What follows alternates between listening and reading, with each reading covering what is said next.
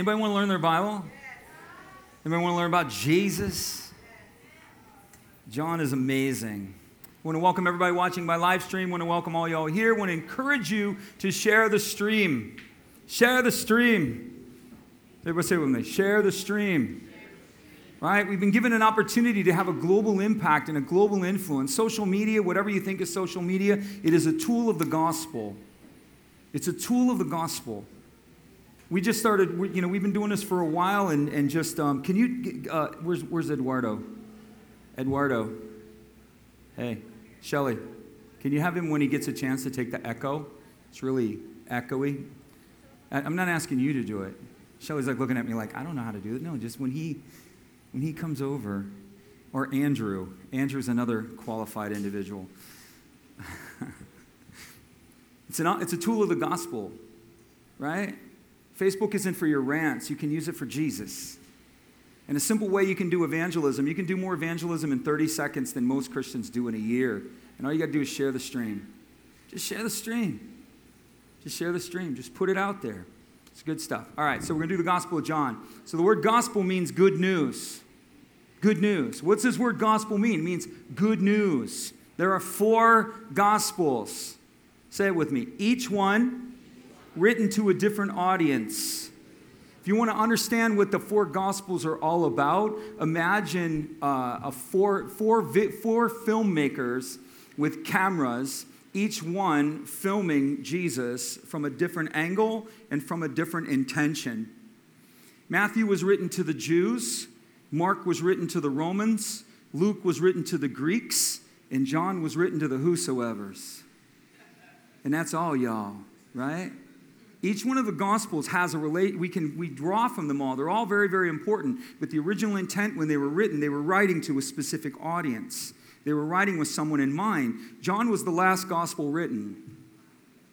He was the last man standing. He was the last living apostle. And the history tells us, church historians tell us from the apostolic age, John was the pastor at Ephesus.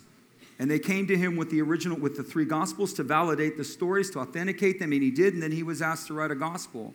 And so John has 90% of the content in John is not in the other gospels. So John's intention was to not reiterate what was already said, but to bring new information to the table. The three gospels, Matthew, Mark, and Luke, they're called synoptic gospels because they're, they're very similar. John is called the universal gospel. So if you want to look at it from the filmmaker perspective, Matthew is like history, he's your history channel guy, right? Matthew, Matthew opens and Matthew's going deep into history. He's, oh, his opening line is the history of the line of David because David was of the, Jesus was of the king of the Jews. He was to be a direct descendant of Abraham and a direct descendant of David. And to the Jews, that mattered. And so he's telling them right off the rip, he's going there. Mark is your Arnold Schwarzenegger gospel. That's the gospel of action, written to the Romans. Romans don't care what your lineage is, they care about power. You don't hold the throne in Rome over lineage, you hold the throne in Rome over power. The most powerful one is the one who ruled. And so the Romans were not interested in that. Right off the rip, Matthew or Mark chapter 1, Jesus is casting out devils. Chapter 1, he's casting out devils action, right? Luke's your art film, right? Luke's all about singing, all about beauty, all about wonder, all about humanity, Jesus' interaction with the people, Jesus' compassion. That's what Luke's all about. Chapter 1 of Luke, Mary's singing. Chapter 1, everybody sings in the book of Luke. First three chapters, it's like, you know, a, a solo. Mary sings the Magnificat. The Song of Mary is in Luke chapter 1. In John, well, John never takes the camera off Jesus the whole time in John. John is an up close biography of Jesus, all about the person of Jesus, the identity of Jesus, and who he truly is the Son of God. Is there another camera that needs to be given? That'd be my camera. I wouldn't take my eyes off Jesus. I'd be like, this is awesome right? And this is why John has so much appeal. When people come to Christ, it's usually the first, Bible, first book that people are told to read, read. Many of you know what I'm talking about. You come to Jesus, like, I want to read my Bible. Where do I start? John. John. It's deep enough to still make the scholar's mind split but it's also basic enough for a, a, somebody who's young in Christ to actually begin to understand things. It's very powerful. So let's give you a little history behind the period when John is writing this book. So, what's going on here, if you want to, we'll just take it. So, Jesus tells the disciples, Matthew 28, to go into all the world. Anybody know what I'm talking about? Matthew 28? Jesus is resurrected, gets everybody together, hundreds of them, Pentecost, the whole nine goes on, and Jesus tells all of those who are converted, He said, I want you to take what you've experienced, and I want you to take it into all the world, take it unto all the ethnos, take it back to your nations, take it back to your people groups, take it back to everything. And the disciples are like, Yeah, it's a great idea. And then they decided to have a camp meeting in Jerusalem and never leave, right? Now, if you've ever been to, there's a church out in California, it's in the mountains. And it's like worship and prayer, and it's just like, it's like you walk even into this, this, this compound and you're just like, Oof. You know, they have, a, they have a ministry school there, and one of the, they tell me is that they can never get the students to leave, right? Because the atmosphere, I'm like, why would you want to leave? Like, you got amazing worship, you got amazing teaching, you're sitting up in the mountains, you know? You, you, you, walk out the front door and there's all the Northern California mountains. It's amazing. This is what's going on with the disciples. They're all hanging out in Jerusalem. Nobody's going anywhere. And so what happens is, is that at the time, the empire of the world was Roman. And there's a psychopath who's an emperor, and his name is Nero. Nero was a little cuckoo for Cocoa Puffs. He wasn't all there, right? And so, what Nero does, Nero has more than one psychotic episode. And one of his psychotic episodes, he burns his own city down. Yeah? He creates an economic crisis so that there can be political benefit. We've never heard of anything like that before, ever. They burnt their own city down, put their own people under duress, and they themselves were the ones who were profiting from it. That was what was going on. And Nero torches the city, and the people are freaking out. Why is the city burned? Nero, you burned it down. We know you burned it down. You know you're the one that's doing all of this and creating all these problems. And Nero goes, No, no, no, it's not me. It's the Christians. And so Nero begins this onslaught of Christian persecution that lasted probably 15 years. And during that time, the Jews in Jerusalem, Jerusalem was still standing, the, the nation of Jerusalem was still together. And the Jews don't like to be ruled. They have a history of not liking, they, they have a, they're basically been troublemakers throughout history. And they kept doing all these uprisings against Rome. And finally, Nero said, That's it. He tells his son, the Roman general Vespian, and he sends Vespian down to Israel. And he says, I want you to put this uprising to rest. Burn the city if you have to. And so Vespian goes down into Israel around 66 AD, 66 years after Jesus had, or 30 years after Jesus was crucified in AD 33. And so about 30 years after Jesus was crucified, Vespian goes down there. And while Vespian's down there, Nero dies. And so Vespian has to return to Rome, and he's crowned emperor, and he leaves his son down there, Titus. And Titus has something to prove, right? He's a young guy with something to prove. And so Titus is like, it's on. And so Titus goes and basically wreaks havoc, destroys Jerusalem, breaches the walls. And when he destroys Jerusalem, it creates something that history knows as the diaspora, the dispersion. It was the dispersion of the Jews. They just basically went and leveled everything, and they were just, and all of the Jewish people began to flee. But not just the Jewish people were fleeing, it was the Christians of the time that began to flee. And so while all this is happening, John goes to Ephesus. We don't know this from the Bible, we know this from history. John ends up in Ephesus. There was a church in Ephesus, and John ended up in Ephesus, which was far away from the Romans, because the Romans were hunting and killing the leaders of the church, is what they were doing. And so John ends up in Ephesus. He pastors at Ephesus for about 15 years. Basically, Vespian's the emperor. He mellows out and so there's no more persecution. Then Titus becomes the emperor. Titus mellows out. Titus is just like, hey, man, live and let live. And then Titus's brother comes to the throne, and his name is Domitian. And Domitian has the kind of psychotic episodes that his great grandfather had. He's not all there.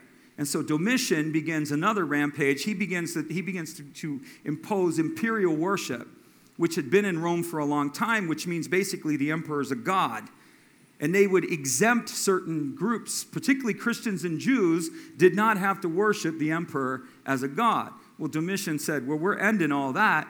You know, you guys are going to bow or that's it. And of course, the Christians are like, Not going to happen, right? Not going to happen. And so the Christians refused to bow to the gods of the culture. The Christians refused to bow to the gods of the culture. They didn't bow to the greed. They didn't bow to the agenda. They didn't bow to whatever was being imposed upon the culture. And the Christians just go, okay, if you say so. They didn't do that. They said, We will not do what our God has told us is wrong. We will not agree with what you say is okay.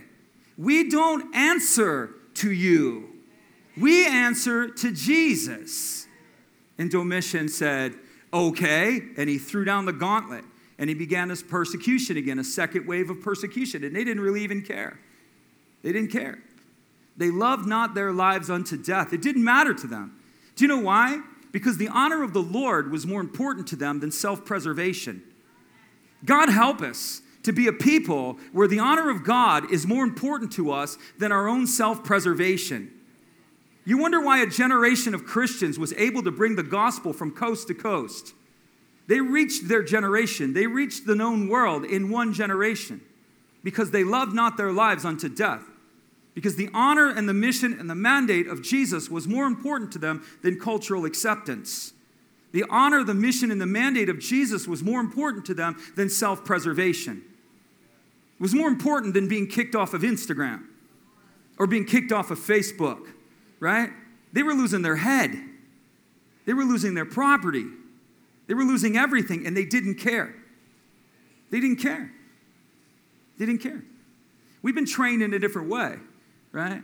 We've been trained to save our lives. We've been trained to protect our lives. We've been trained to just go along with the program and not offend anyone.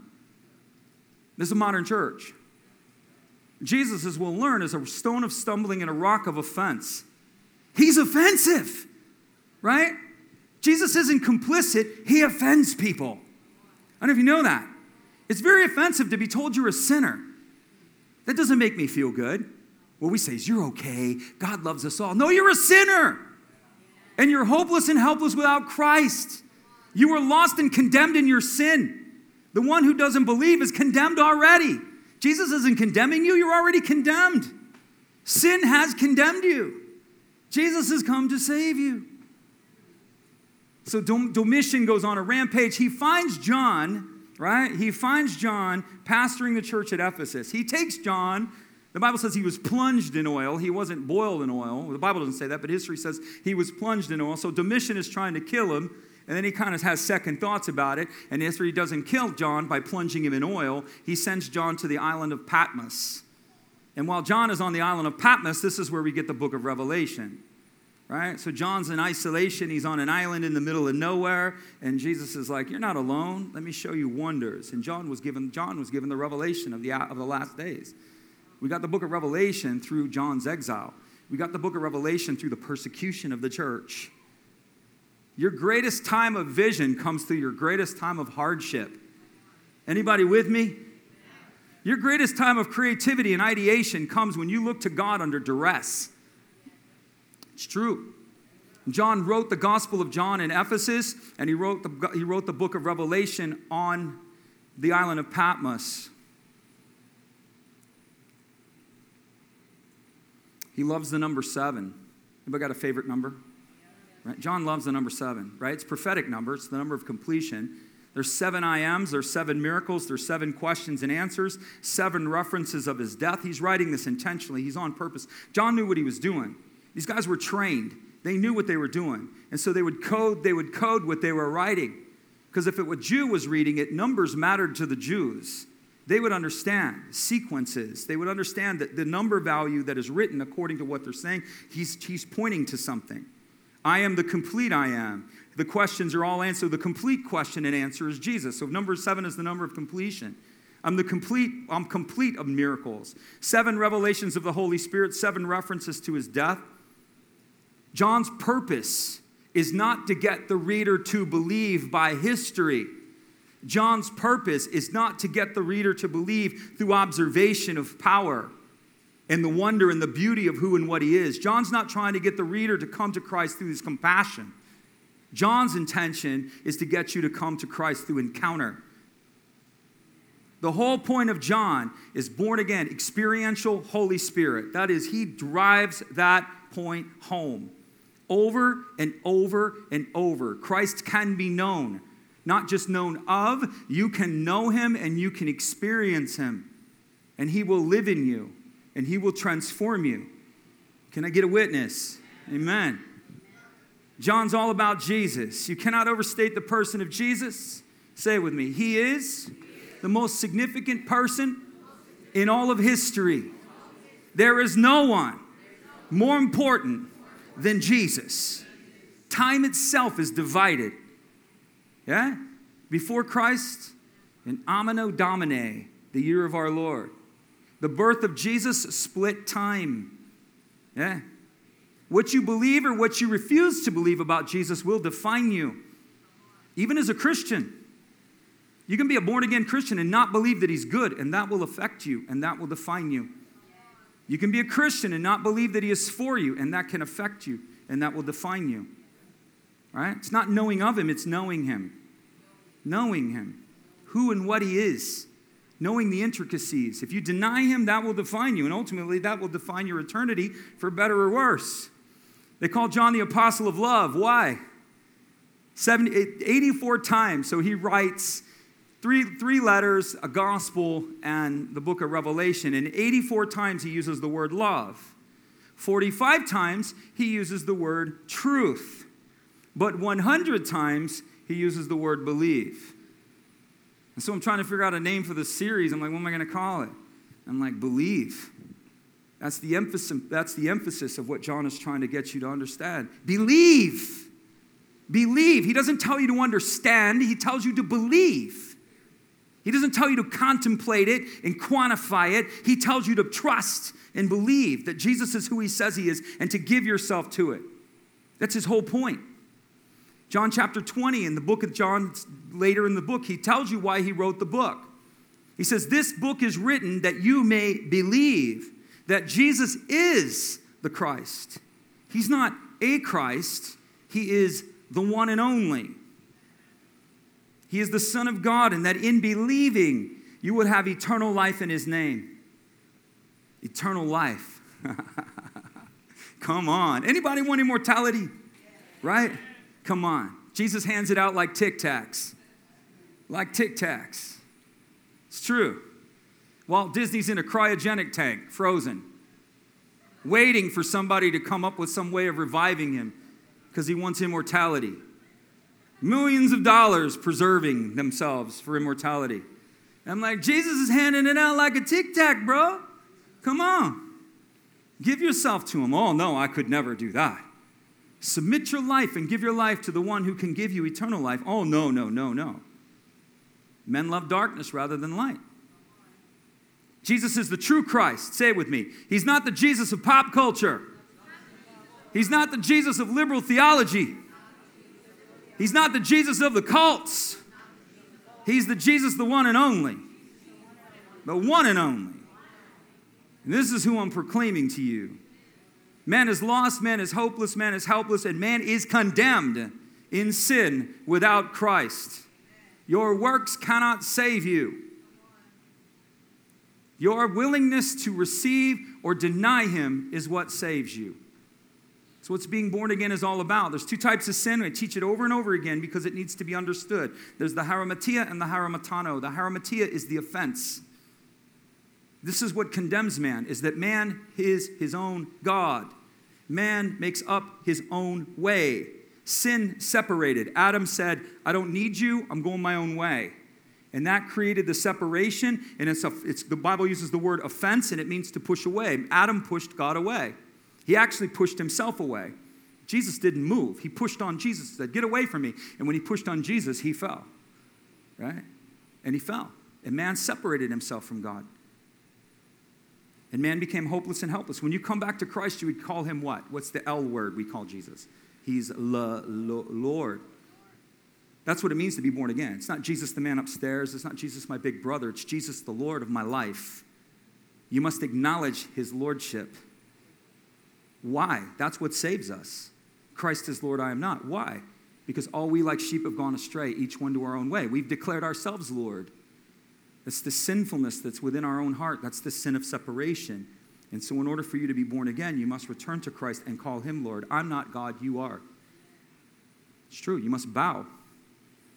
In Japan, the house of the shogun, when you entered the house of the shogun, you would come with your head bowed. You came through the door. The door was low so that you would come through your head bowed. You offered your head to the shogun, whether he received you or not. We offer our life to him. That's what we're offering. Conversion is not intellectual assent, conversion is of the heart. You can be born again and not understand what happened to you. You're like, Can you tell me what happened to you? I don't know. I just opened up my heart and gave my life to Jesus, and this is what happened, right? And then there are other people who try to wrestle to understand it, but their hearts are not converted. Intellectual assent does not equal spiritual conversion.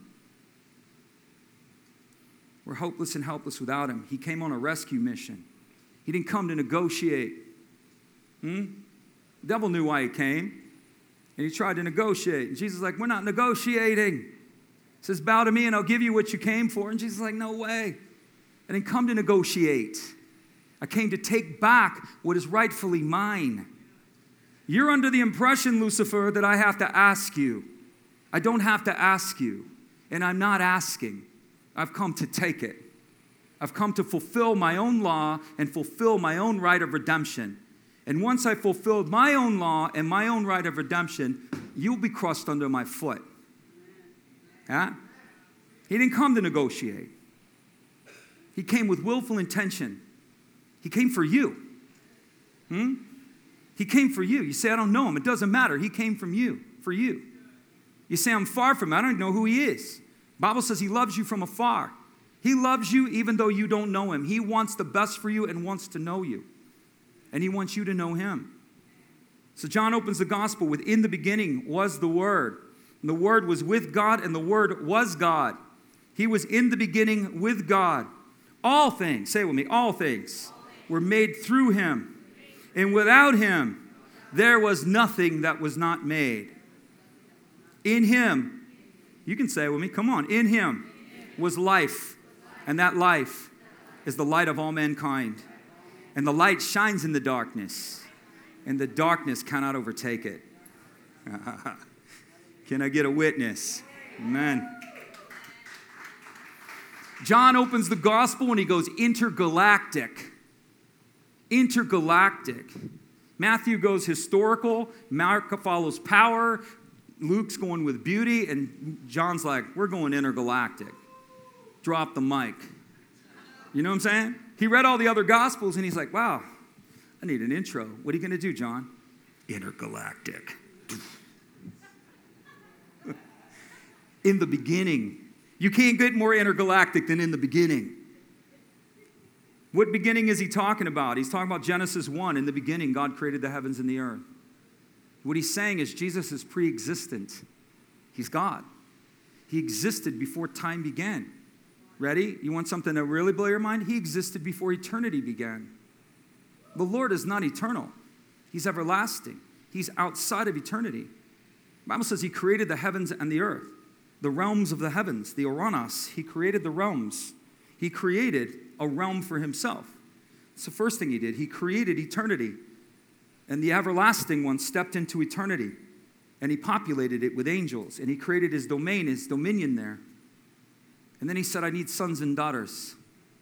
And so he created the realm of the earth in order for him to have a family, sons and daughters.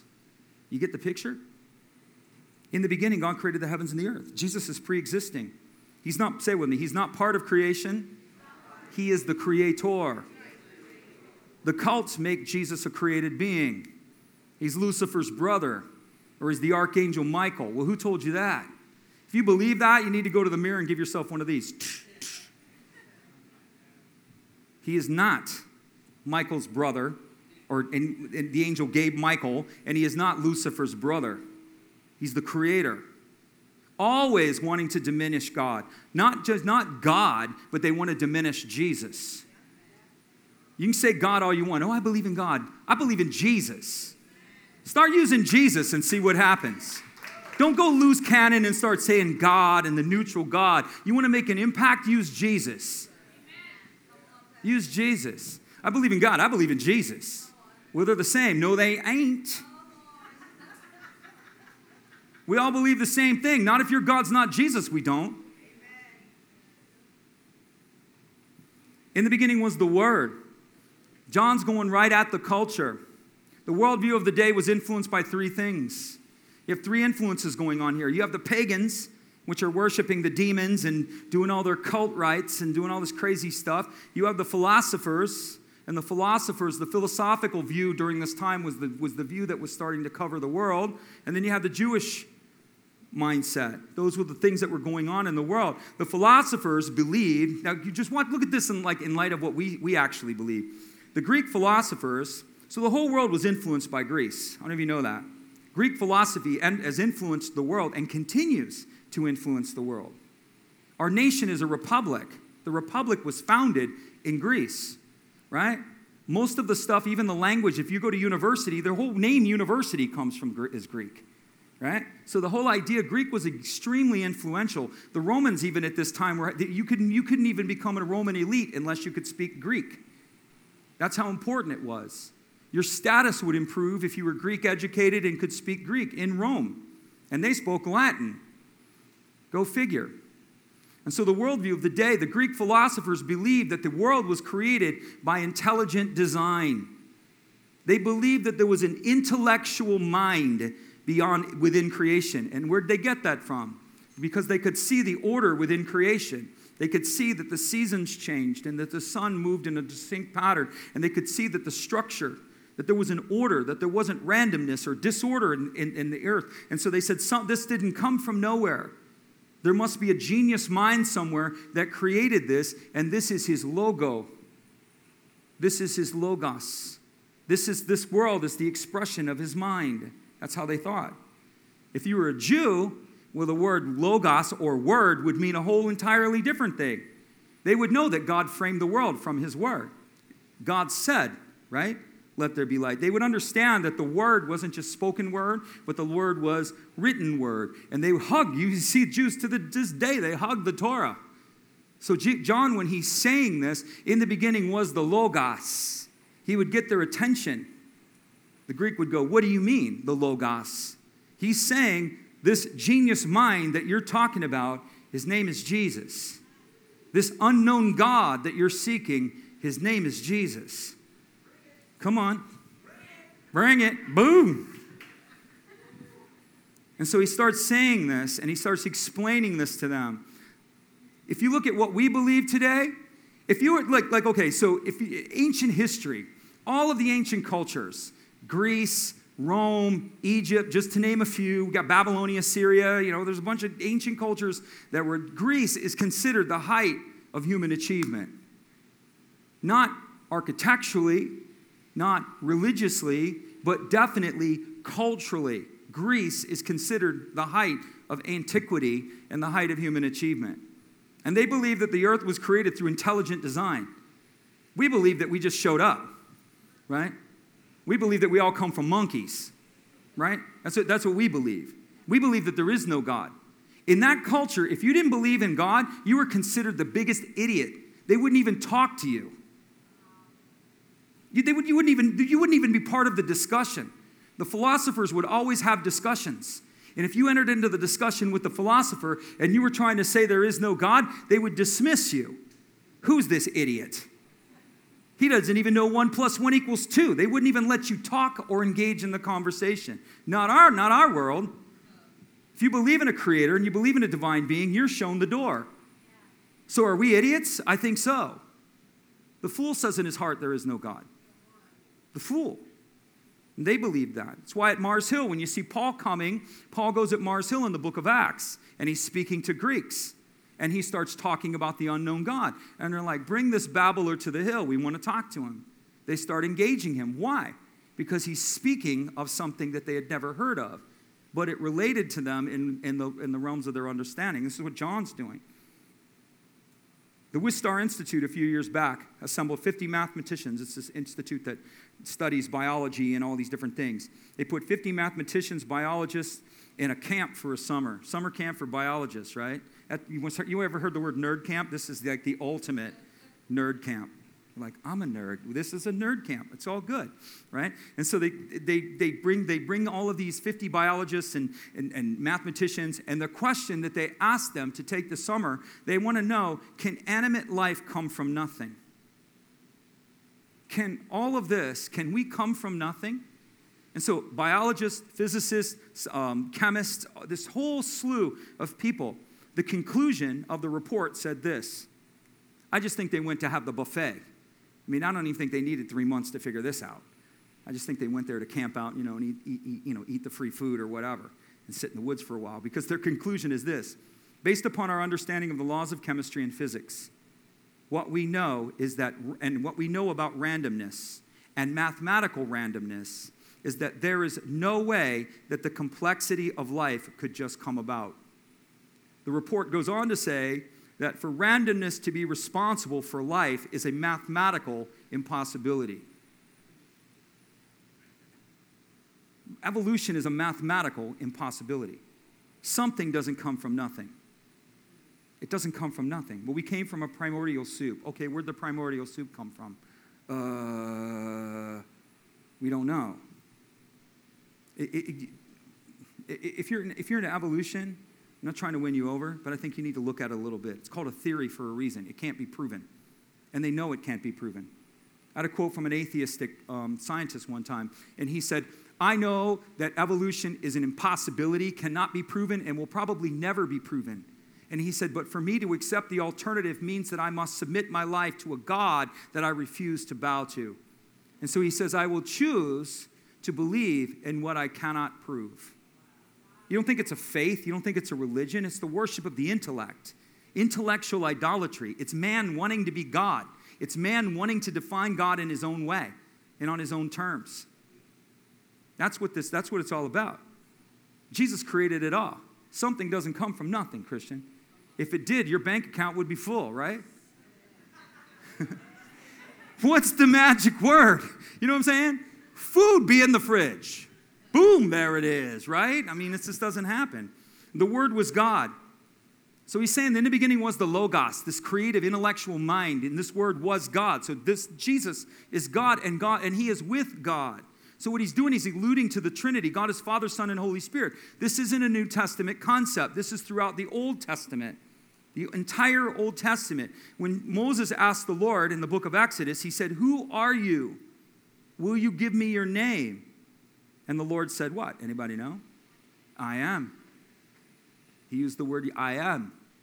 It's the transliteration, or it's the, it's the word uh, Jehovah, but it means I am. What is he saying? It means eternal one. I am who was, I am who is, and I am who is to come. I am the everlasting. Jesus uses the word, the title, I am, seven times. He invokes the divine title. I am come that you may have life and have it more abundantly. Before Abraham was, I am.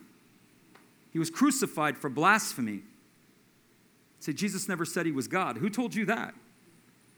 They killed him because he said he was God. They crucified him because he said he was God. The Word was with God. The Word was God.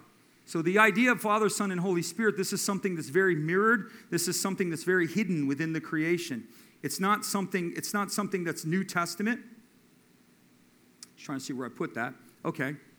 And the Word was God. So, the Word was with God, the Word was God. Theos and ho Logos. God is the Word.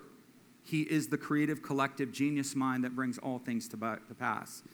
The Trinity is not a New Testament creation. Genesis chapter 1, in the beginning, God uses a plural word. The Hebrew word for God in that passage is plural. It's Elohim. Elohim is not singular, it's plural. All through the Old Testament, you have the word Yahweh, you have the embodied Yahweh, and you have the Spirit of Yahweh. So we have the Yahweh God, we have the Yahweh embodied, and we have the Spirit of Yahweh. The Yahweh embodied is the one who appeared to Abraham, right? It's called a theophany, it's a divine appearing of Jesus. He's also the one, one of my favorite stories is he appears to Joshua before he goes to Jericho.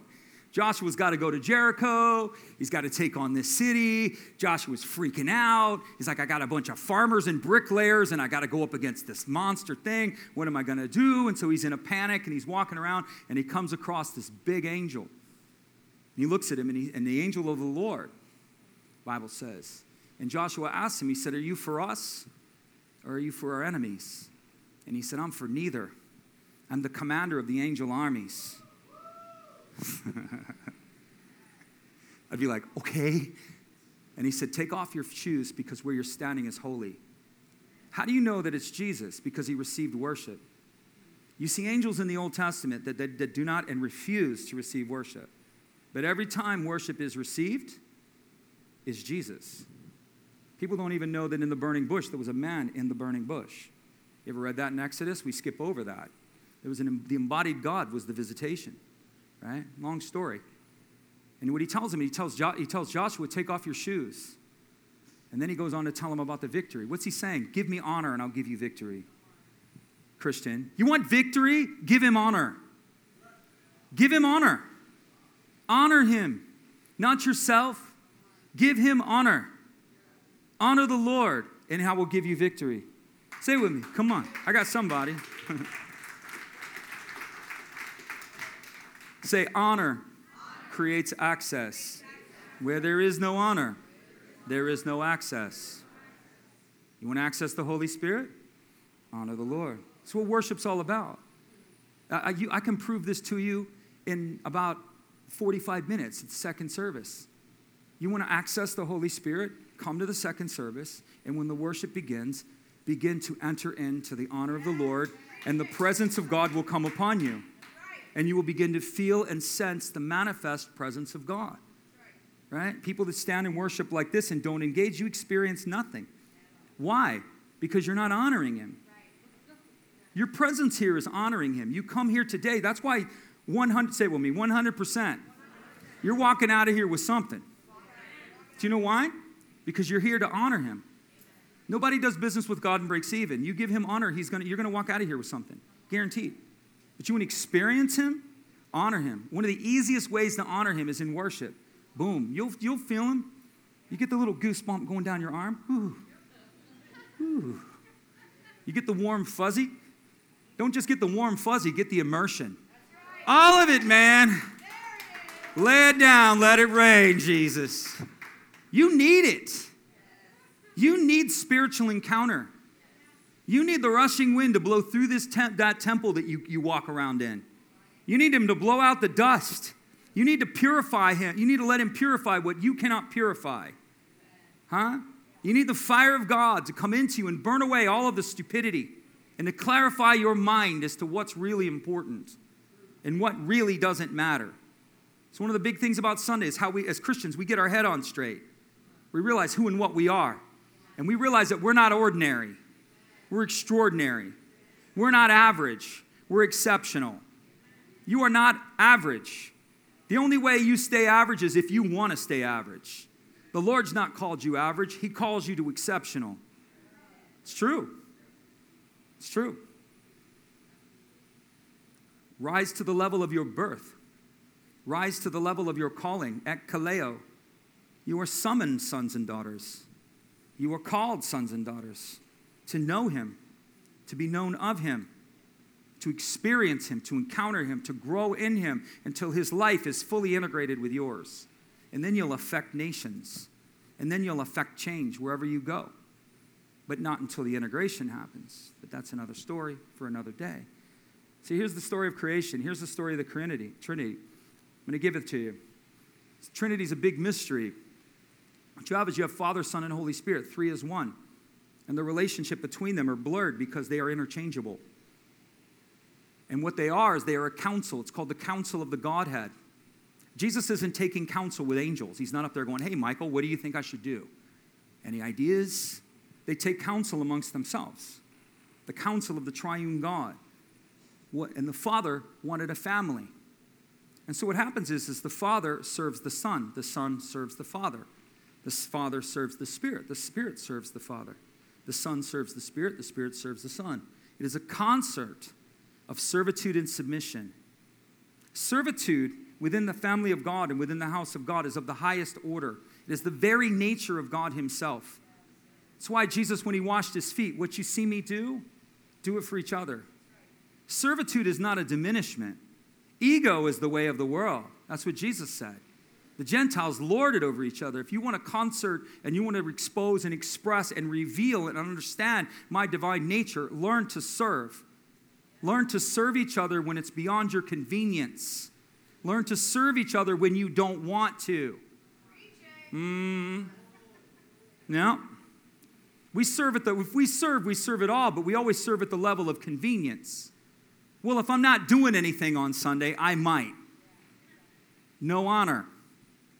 You have no honor. When you come to see Jesus, you're coming to honor him. Huh? Any moms in the room? Right? When your children come to you, they're honoring you, aren't they? When you invite them over and you you, prepare dinner, Liuba, right? So I know what Liuba does, or any of y'all out there that do this, and you invite your kids over, you prepare dinner, and they tell you they're coming, and they don't come, they go out and hang out with their friends. Well, not only are you hurt, you feel disrespected. Don't you? Is the Lord any less than, than, than that? Is he any less than you? He's not. God prepares something for you on Sunday. He wants you to come to him because he's got something for you. And if he does, come on. And if he doesn't have something for you, he's got something through you because you're going to carry something to somebody else. So either way, you win. In watering others, you yourself are watered. It's true. God's always got something for you. Church is not an option to the Christian. In this culture, we think it's an option. It is not an option. Well, they say it's an option. Jesus never said it's an option. Forsake not the assemblings of yourselves together. You need the encounter with Jesus. Could it be that church becomes an option because we present the people with no encounter? with no experiential understanding of who he really is and why it matters. We create narcissism within the lives of the, of the Christian, and we tell the Christian it's all about you. It's not about you, it's about Jesus. Your life into him. Yeah? The narrative of the modern church, the narrative of the American church is Jesus is on your agenda. He's going to give you your best life now. And it's almost like Pedro in, uh, in, the, in the movie, um, uh, what is it? Uh, Napoleon Dynamite. He'll make all your dreams come true, right? That's how we treat Jesus. Vote for Jesus. He'll make all your dreams come true. Vote for Pedro, right? Who told you that? Who told you that? In Him we live, move, and have our being. We give our lives to Christ. He comes into us and He lives in us, and great and powerful and, expi- and inspiring things come through your life. Not because you're separated from Him, but because you're integrated with Him. Huh? It's true. My wife looked at me last night and she's like, I'm really missing church. me, I start to fall apart. I'm just like, I mean, I find my way with Jesus. You wonder why you fall apart? You fall apart at the point of the way, or the point that you break fellowship with the community, and you fall apart at the point that you break fellowship with the Holy Spirit and His Word. Anybody? You know what I'm talking about. People like they look at me and they go, I don't understand it. Man, when I come to church, just things just start to go better. I mean, even if they're bad, they go better. And I'm like, hopefully you'll understand that to the point where you'll give yourself to it. Right? Adam and Eve, God wants a family. Jesus, the Father, wants a family. So they're taking counsel and they're like, well, let's have a family. And Jesus goes, I'll architect it, I'll create it, I'll create the infrastructure, I'll create a world and a universe, and I'll create beings like us. And the Holy Spirit says, and I'll empower them with our nature. You see the servitude, right? And so that's what happens. And then, G- then Adam is born, and Adam rejects God, doesn't want anything to do with God. And the Father and the council of the Godhead said, I want my children back. I will not leave them as they are. And so the Son says, I'll go into the infrastructure, I'll go into the architecture, I'll become as they are. I will set aside my, my position of deity, and I will walk in the realm of humanity. And the Spirit says, I'll go with you. And He says, I'll do for them what they cannot do for themselves, and I will provide a way for them to come back. That's what Jesus is. He's a way. He's the only way. You're not coming to the Father without Jesus. And the Father's the only one who wants you. Jesus, the triune God, the fullness of the Godhead, is the only one that wants you. Your cat doesn't always want you. Your dog doesn't always want you. Your wife and your kids don't always want you. And sometimes you don't want yourself, but Jesus always wants you. And He is the way. And He enters the architecture and He enters the infrastructure. You think you're going to do life without Jesus? Good luck. He built it. He built it. Sin has destroyed it, sin has wrecked it, and there's dysfunction within the system, but there can be victory within the system because Jesus knows the system. You don't. You don't. My ways are higher than your ways, my thoughts above your thoughts, right? It's true. And so Christ comes as us. He was in the beginning. Creation is God's specialty. He created the heavens and the earth. You need a new creation, He can create you new. You need a do over, you need a mulligan, you need a start over. He's all about that. He will bring restoration or he'll bring something brand new. Jesus, I need a new job. Boom. You're speaking his language. Well, why do you want it? You know, it's a whole different kind of conversation. But nonetheless, it's possible. God will do it for you. I've blown up my house. I can't fix it. Jesus can. Say with me there's a process to the promise. I want to destroy your illusions of this Shazam Christianity. God will restore you. You know, we say Shazam, and we think that's how everything changes. It doesn't change like that. God will put you through a process, and He will bring the transformation. But you must follow Him through a process. Yeah? He'll, do, he'll restore you. He'll restore your fortunes. He'll restore your relationships. He'll restore your, he'll restore your sanity. He will. Thank you, Lord. But you got to follow him in the process. He'll instruct you and lead you and take you there. In him was life, and that life was the light of men. There's three realms of life. There are realms of life. I don't know if you're aware of that. There's the bios, which is your body. There's the psuche, which is your soul. And there's the pneuma, which is your spirit. Right? The Bible says without Jesus, you're spiritually dead. Oh, you have a spirit, and that spirit is eternal. It will live forever with Jesus or without Jesus. And the Bible says that when you give your life to Christ, He gives you something that you can get no other way. He puts Zoe into you. That's the word of animate life. Jesus takes His life and puts it inside of you and illuminates you. Anybody born again here? Right? Now, maybe you haven't encountered this in a long time, but when you got born again, you were like, what happened? Right? You, you're just like, I don't know, man. I can hear songs. Man, food never smelled so good. What is that? Is that cheese? I've never tasted cheese like that, right? You see colors, things are just animate, alive. And what happens as Christians is we silence it, we don't live from it. We start reverting back to old ways and old lives, right? That life and that animate life is still there. You're just neglecting it. You're neglecting it. It's always there. The well's there. You just don't drop the bucket. That animate life is given to you. When you come to Christ, you're given animate life. That's why the Bible says the one that does not have the Spirit of God does not belong to Jesus.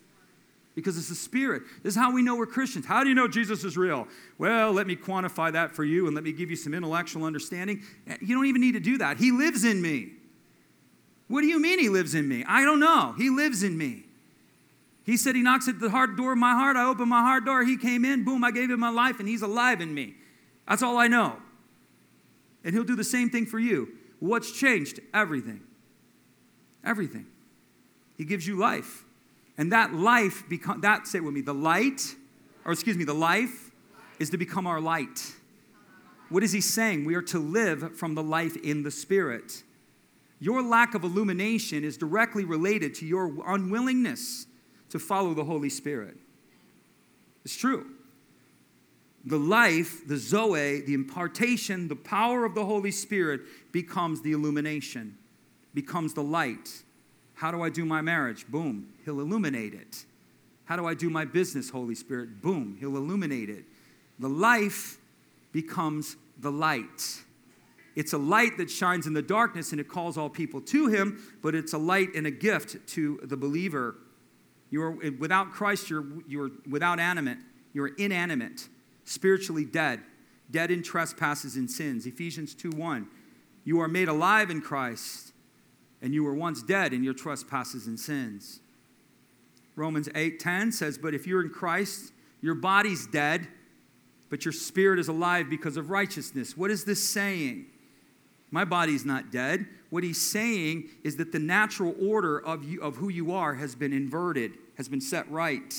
Without Christ, you follow your body, don't you? Right? You ever see men without Jesus? They, they walk around like this. Right? They're following what's going on beneath their pants. They're following human appetites, human hunger. It's true. You're like, I don't know about that, Pastor. It's true. People without Christ tend to follow human appetite. They tend to follow emotion. They tend to follow intellect. They tend to follow all of that stuff's important. The body is necessary. The intellect is necessary. The emotions are necessary. But what is right is that the spirit is now what is right. The body is dead. The spirit is alive because of righteousness. This is right. Right to God is to follow the spirit of God, not the worldly culture, the appetites of the culture, the ego right? The narcissism of the society in which we live. You say, Well, Jesus, make me successful. Yes, but why do you want it? Why do you want it? The greatest success coach the planet has ever seen, his name is Jesus. Read Joshua 1. Read Joshua 1. He tells them, Listen to me, and you will make your way prosperous, and you will find good success. What's he tell Abraham? I'll give you more than you could ever imagine. What did he tell David? If what I gave you wasn't enough, David, I would have given you more. The problem is is that we don't follow what is right to him. We follow our own way and we use Jesus as a token of our lives. He's a token. You know, when we need him, we just throw the token in there and make a quick phone call, get ourselves fixed up and then off we go again. He'll do triage. I tell Christians all the time, he'll do triage. He'll help you. He'll be your first responder. But at what point are you going to grow up and stop using Jesus to put band aids on you? When are you going to mature and live as a son and a daughter and begin to become an integrated part of his family and walk and serve and live in and through him? Say, I don't know what I'm doing. That's the art, Christian. That's the relationship. That's the whole journey. That's what it's all about. We get lost. We live according to old patterns. God will make you successful. My question is, is why do you want it? This is his question. I want a million dollars. Anybody want a million dollars? Raise your hand. Come on. Don't be shy. Don't be shy. Right? Anybody want $50 million? $100 million? Doesn't matter. Doesn't matter. That's not the issue. You know what the issue is? Why do you want it? That is the question. That is the kingdom question. The kingdom question is why do you want it? Well, so I don't have to pay my wrong answer. Soon as you take that answer, that the answer to that question, and you invert it back to yourself, that's you are not heaven's not responding. I want to get married. Why? So I'm not alone. God, give me a spouse so I'm not alone. He's like, I've given you my spirit. So why do you want a spouse? So I'm not alone. He's not answering. He's not answering. You want Jesus to answer? I want a spouse so that we can be an apostolic team and we can live in and with you and serve you unto your purposes, whatever that may be. I'll give you a prayer. Lord, as you sent the, the apostles out two by two, give me a spouse, give me a mate, give me someone that I can bond my life to and that can bond their life to me, that we might serve you in whatever capacity, in whatever field, in whatever vocation. And you know what happens? The gravity field of heaven is over you. Why? I, I could tell you, sto- you want mo- money, money Money is not Jesus' problem. Faith and obedience is his problem. Devotion is his problem. What happens, most people strike hands with the Lord, they endure his prayer, they receive his prosperity, and off they go. Off they go. Forgetting all about Jesus, building their ego again, then all of a sudden they're destroyed, and you're like, oh, I lost it all. I've witnessed that multiple times. Several guys at this church, I could tell you stories. Like, how do I get there? I tell them, do this. I tell them, do this. There are two people. One of them will probably be here, but maybe both of them will be here next service. Like, what do I do? And it's not like because I'm a guru. I just tell them to do what Jesus told. I said, do these things. Do these things. Stay this course. Stay this course. Both of them couldn't rub nickels together two years ago. Both of them. One of them makes well over six figures, and the other one's on the brink of multi million dollar deals in spades. But you know what they do? They do what most will not they honor God, they make a covenant with God. They give, not out of their abundance, but they give out of honor. And they begin to follow the principles and the ways of God, and they begin to put faith on it and let God exponentially expand what they're thinking in their mind. And God begins to direct them sometimes out of the field that they're in and into another field. Why is God making that change? Because that field cannot take you to the place that I've promised you. You wonder why you lose your job? Because it's too limited. Right? Oh, I could go off on this. I mean, I know this is real. I've seen this time and again. I'll tell you another one. Guy tells, comes to me and says, I, you know, I make about X amount of money. He's like, I'm believing God for a million dollar contract this year. What do I need to do? Boom. I told him It wasn't like a 30 second conversation. We started trying to understand where he's coming from. I said, do these things. Do these things. I started telling him. He got a $975,000 contract within seven months. You say, he didn't get a million. He got a $975,000 contract within seven months. You don't think he wants to give it? But this person struck hands with the Lord, and then he decided he didn't need to do it once he got the contract he comes to me and says, and I didn't. I just was like, well, it's not biblical. He says, well, God told me I don't have to give anymore. I'm like, oh, once you get the million dollar contract, you don't have to give anymore? Is that how it goes? I, just, I didn't say, I didn't, you know, but that was what I was thinking. I was like, ah. But I told him, I said, it's not biblical. I said, it's not scriptural. Right? And so what happens is, is people like that, they either go into misfortune or they have their abundance and they have leanness in their soul. They have a lot of money, but they can't make their marriage work. They have a lot of money, but their kids are on drugs. They have a lot of money, but they, they can't sleep at night. They're tormented by their riches. They have leanness in their soul. Oh, they got their prosperity, but because they forsook the relationship and the fountain that brought them to it, now they're lean. Now they're famished. Just a thought. light becomes light, illuminates us. I want to say this. And I'm going to close right here. Right? The light moves into the darkness, and the darkness cannot overcome it. Christian, to the unbeliever, you're in darkness, and you don't have any hope without Jesus. You ain't getting out of that darkness without Jesus. I'll, I'll use proper grammar. You are not getting out of that darkness without Jesus. You're not. Sai Baba isn't helping you. Shaka Guru, L. Ron Hubbard, Tony Robbins, I don't care. You're not getting out of that darkness without Jesus. You will have darkness and you cannot get it off you without Christ. But if you're a Christian, the majority of the problems in your life and the pre existing problems in your life is because you allow dark areas in your life. Now, I'm not talking about like smoking, drinking, and chewing and hanging out with those who are doing. You're like, oh man, I knew I shouldn't listen to Jay Z. I knew it. It's not the area I'm talking about. The darkness is disobedience. The darkness is issues within your heart that you refuse to deal with. You see, the devil, people say, well, where's the devil? He's the prince of power of the air, but he also, he's also in darkness. The devil trades in darkness. So his manipulation, his power and control are in the areas of darkness within your life. The darkness of ignorance. Ready? I'll give you another one. The darkness of arrogance. I'm not arrogant, I'm humble. I've given my life to Jesus. Does his time belong? Does your time belong to Jesus? No, there's darkness in that area. Does your finances belong to Jesus? No, there's darkness in that area. Does your marriage belong to Jesus? No, there's darkness in that area. Does your future belong to Jesus? No, there's darkness in that area. Your faith, your family, your finances, your friends, and your future. The five key areas of your life. They're called to be integrated fully integrated. We think that discipleship is giving our lives to Jesus and reading our Bibles. That's not discipleship. Discipleship is full integration. In Him we live, move, and have our being. You don't have to, you get to, right? You want to experience dominion? You want to experience an unstoppable force? You want to experience power? You want to experience the overcoming promise that God has made you? Get rid of the darkness. That's where the devil's trading from, Christian. He's trading, he's trading and manipulating and maneuvering in your life. When you let the light into that world, the darkness can't stop it. It's inevitable. Dealt with demons for 15 years. They tell me all the time, this ain't gonna happen. I'm like, it's inevitable. Sit down and shut up. This is going to happen. It's not, we're not negotiating. It's funny, demons always want to negotiate. We're not negotiating. We're not negotiating. This is not a negotiation. this is an acquisition. anyway, I digress. Say it with me.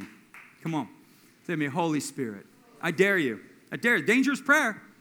Dangerous prayer. Say, Holy Spirit, I give you permission to reveal to me the dark areas of my life, whether it be disobedience, ignorance, arrogance, whatever it may be, the areas of my life where your light does not shine. He's going to show you. Some of you are going to have crazy dreams. Some of you are going to be driving in your car, and the Lord's going to go, dunk, dunk, dunk, dunk, dunk. He's going to start pointing things out to you. You know why? Because you asked Him. Jesus is not going to show you if you don't ask. If you're not asking, He's not telling. That's the way He is. You read the Gospels, you're going to see it. The only time Jesus answered a question is when the question was asked. The other times he did stuff and he just looked to see if anybody had a question. No questions? Oh, okay. And he'd move on. It's true. If you're not asking, he's not telling, oh, God will show me. No, he won't. No, he won't. If anyone lacks wisdom, let them what? Oh, God's just going to show me what to do. No, he's not. You have to ask. Just a thought. All right. I'm four minutes over. That's not bad. That's not bad. Not bad. Not bad. Welcome back. I just wanted to throw that darkness thing in there, try to help some of you. Right? Don't you want to be everything Jesus has called you to be? If He's made a promise to you, don't you want it? If He is the fullness of life, don't you want to experience it? Right? Don't you want a little taste of the glory? See what it tastes like. Right? Like that. Where's that from? Nacho Libre, right? Okay, so all right. I'm throwing all the Wes Anderson films out here this morning. Anyway. if you don't know Jesus, you're in darkness. I'm going to give you an opportunity to receive Christ this morning. Very simple, very unassuming. We do it as a family. If you're watching and you don't know Christ, today's your day. Not tomorrow, not next week. This isn't the opportunity you refuse. This is something you think about, it's something you do. All of us have a sin problem. The Bible says all have sinned and fallen short of the glory of God. The Bible says the wages and the penalty of that sin of that sin is death or eternal loss. But the gift of God is eternal life. This is what we're talking about through Jesus Christ. The Bible says if you believe in your heart and you will confess with your mouth that Jesus Christ is Lord and he has risen from the dead, you'll be saved. You don't have to understand it. You don't have to understand to believe. You don't have to understand thermodynamics. You don't have to understand the, laws of lift and thrust to get on an airplane. You get on an airplane believing that it's going to take you where it needs to go, and you don't understand a thing about airplanes or avionics. Right? You sit down in a chair and you don't have anything under, you don't have any understanding about weight distribution, but you believe that chair is going to hold up. You don't have to understand. He doesn't tell you to understand. Understanding comes later. The only thing you're given to understand is that you're lost and He's the Savior and the only one who can. So we're going to say a prayer, and if you're watching, we want to encourage you to say the prayer. If you're there in a room and there's people watching, pray together. Pray together. Don't let the one person pray and everybody stare and look at him. Well, I thought you were saved, Steve. What are you doing there? Pray together, Christian. right? We're a family. We pray as one. Right? Everybody has to do this. We all come to Christ the same way. You don't come to Jesus any other way. You cannot. You have to believe and let Him come in. He stands at the door. Open the heart. Let's pray. Just say, Dear Jesus, I believe that you are the Savior, and I need a Savior. I may not understand this, but I choose to believe it. And so I open my heart to you, Jesus, and I ask you to come inside. I ask you to forgive me. I ask you to heal me. I ask you to restore me. And I ask you to repurpose my life. All that I am, I give to you, and all that you are, I receive as mine. From this day forward, I choose to follow you. In Jesus' name, amen. God loves you. We love you. Man, come on, let's get. we have a prayer team available. If you need prayer, we have people available to pray for you. And then we're going to say one more blessing over you. May the Lord bless you. May the Lord keep you. May the Lord cause his face to shine down upon you. And may he give you peace and may you forever live within his favor. In Jesus' name, amen. Oh.